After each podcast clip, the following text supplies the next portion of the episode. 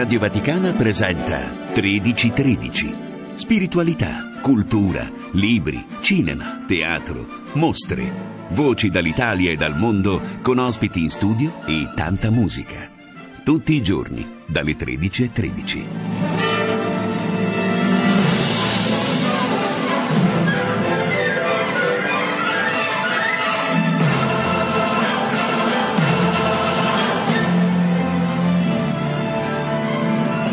Ed eccoci puntuali anche oggi alle 13.13. Un caro saluto da Monia Parente al microfono e da Stefano Sparro e Mario Scattoni in regia. Un mese di novembre ricco di eventi, quello che sta vivendo la famiglia Paolina per celebrare i 50 anni dalla morte del fondatore, il beato Giacomo Alberione. Ne parliamo con Suor Nadia Bonaldo, delle figlie di San Paolo, della comunità di Arezzo Perugia, che è nostra ospite al telefono. Buongiorno, Suor Nadia. Grazie dell'invito e tanti saluti a voi e a tutti gli ascoltatori.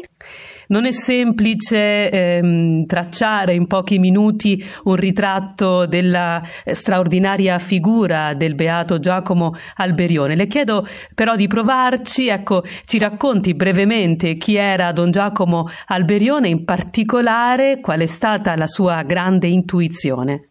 Sì, in effetti non è proprio facile eh, sintetizzare in poche parole la grande figura del beato Giacomo Alberione. Cercherò di farlo. Dunque, Alberione è nato nel 1884, il 4 aprile, nella, mm, in una piccola frazione, San Lorenzo di Fossano, in provincia di Cuneo, nelle terre piemontesi che hanno dato i natali a, a grandi santi, Don Giovanni Bosco, il Cafasso, il Movialdo per cui c'è anche il Don Alberione. Possiamo far risalire la sua intuizione carismatica alla notte del 31 dicembre del 1900, proprio a cavallo di due secoli. E lui stava facendo una veglia uh, che è durata quattro ore e lo scrive proprio nella sua autobiografia Abbondantes Delizie. Lui dice che eh, in quella notte una luce particolare gli venne dall'ostia perché stava facendo un'adorazione eucaristica, quindi maggiore comprensione di un invito di Gesù che tutti possano venire a me. Lui eh, si chiedeva che cosa posso fare per gli uomini del nuovo secolo. Allora gli venivano in mente tutte le indicazioni di Leone XIII e anche di Giuseppe Tognolo, che era un famoso economista e un sociologo. Allora diceva che il nuovo secolo conoscesse in Cristo Eucaristia, in Cristo Maestro, che la Chiesa avesse un nuovo slancio missionario, che fossero usati bene tutti i mezzi di comunicazione. Ecco, tutte queste cose eh, gli frullarono per la mente di un giovane sedicenne. E possiamo dire che quella fu la notte come la notte di fuoco di Pascal oppure la veglia d'armi di Ignazio di Loyola. E dice lui stesso, sempre in questa sua autobiografia, da allora questi pensieri dominarono lo studio, la preghiera, tutta la formazione. E diceva sempre lui, l'idea prima confusa si chiariva col passare degli anni e poi divenne concreta. Ecco, la concretezza si traduce poi nel fondare la famiglia Paolina, i vari rami della famiglia Paolina che, certo. che oggi sono ben dieci. E infatti la famiglia Paolina è formata da cinque congregazioni religiose e quattro istituti secolari più un'associazione laicale. Brevemente, nel 1914 la società San Paolo o Paolini, che sono sacerdoti e fratelli laici che annunciano il Vangelo eh, nel mondo della comunicazione. L'anno dopo, nel 1915, le figlie di San Paolo o Paoline, a cui appartengo, quindi donne consacrate che come i Paolini Ecco, dobbiamo diffondere la buona notizia del Vangelo sempre nel mondo della comunicazione. Nel 24 le pie discepole del Divino Maestro, che erano contemplative, impegnate nell'apostolato liturgico, però con un'attenzione così particolare alla dimensione eh, sacerdotale e eucaristica.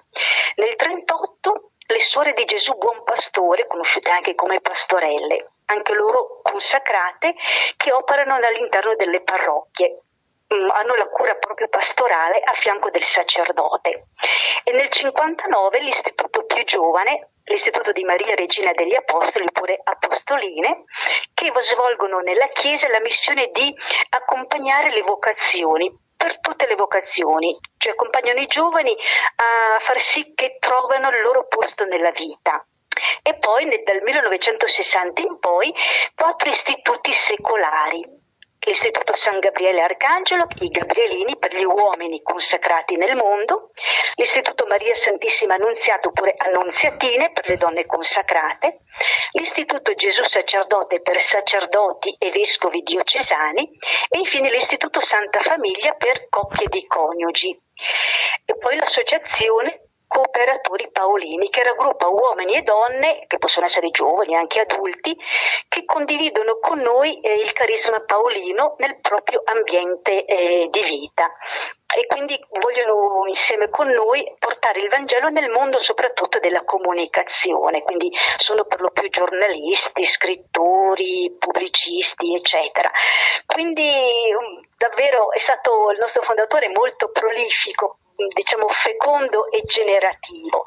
E tutto però nell'arco di, eh, del 1914 al 1960 un momento storico, Sornadia, eh, nel quale intuire la grande potenzialità dei mezzi di comunicazione eh, al servizio del Vangelo eh, non, era, non, era, semplice, davvero qui ehm, è tutta la lungimiranza di Don Alberione, in questa intuizione che ha assolutamente precorso i tempi.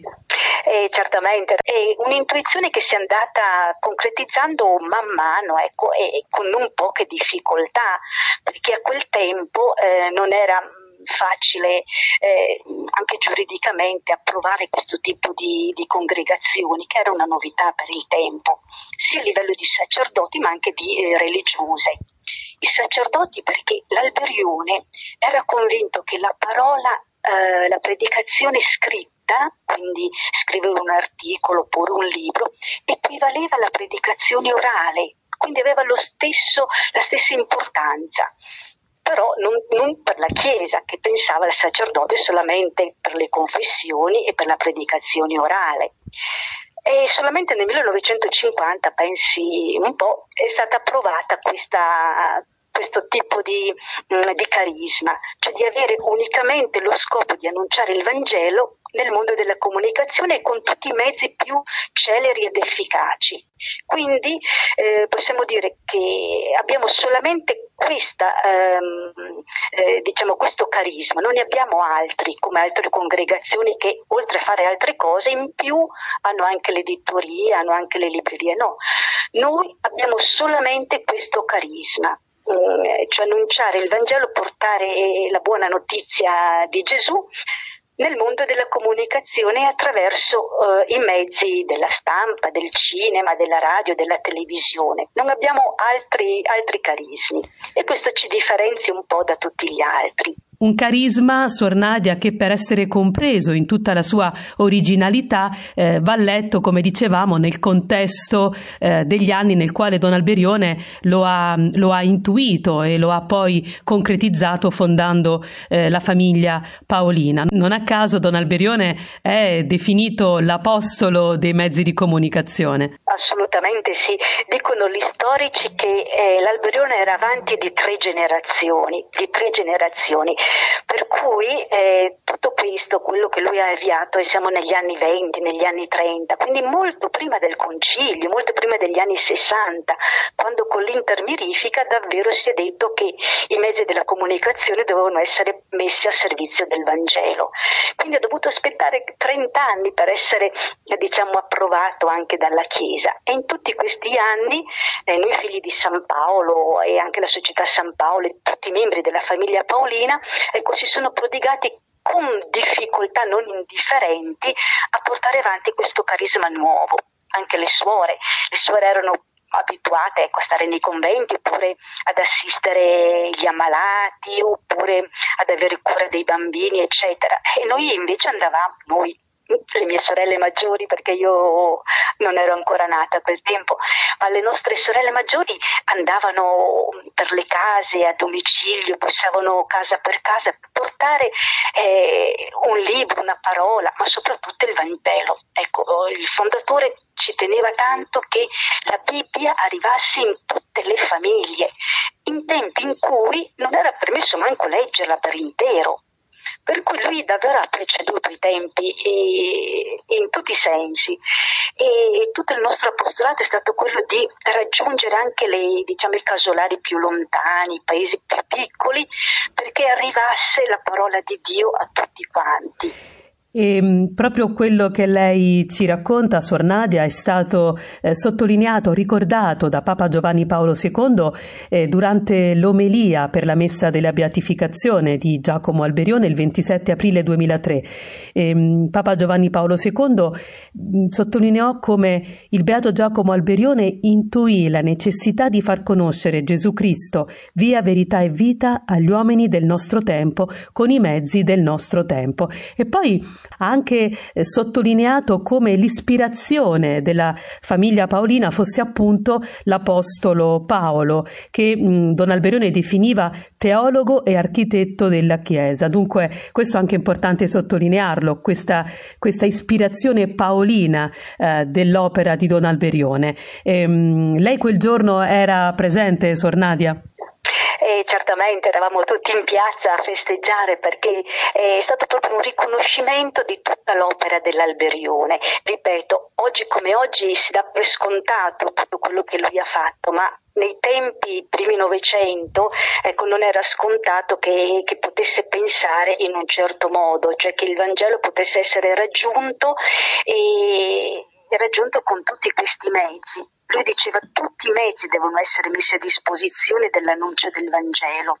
Quindi innanzitutto con la stampa, perché a quei tempi esisteva la stampa, ma poi quando eh, c'è stata la radio, subito con la radio, quando c'è stato il cinema, subito con il cinema. Praticamente lui aveva le antenne alzate per captare ecco, tutti i modi più celeri per poter arrivare a, agli ultimi, diciamo, ai lontani.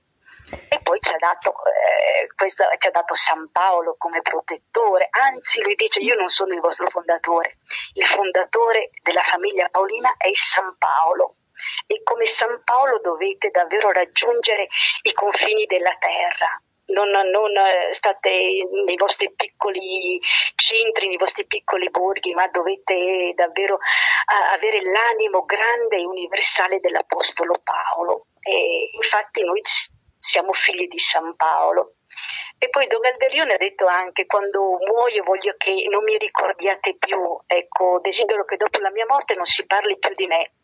Probabilmente l'abbiamo anche messo, eh, abbiamo concretizzato questa sua affermazione, infatti non ne parliamo forse tanto di Don Alberione, ma lui voleva proprio che eh, fosse San Paolo e tutto quello che si riusciva a realizzare, ecco, che parlassero di, dell'Alberione.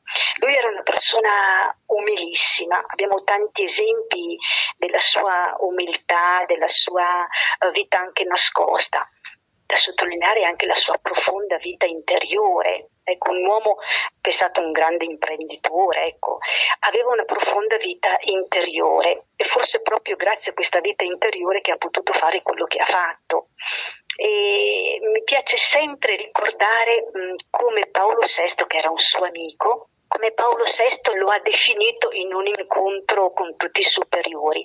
Lui diceva eh, eccolo, umile, silenzioso, instancabile, sempre vigile, sempre raccolto nei suoi pensieri che corrono dalla preghiera all'opera.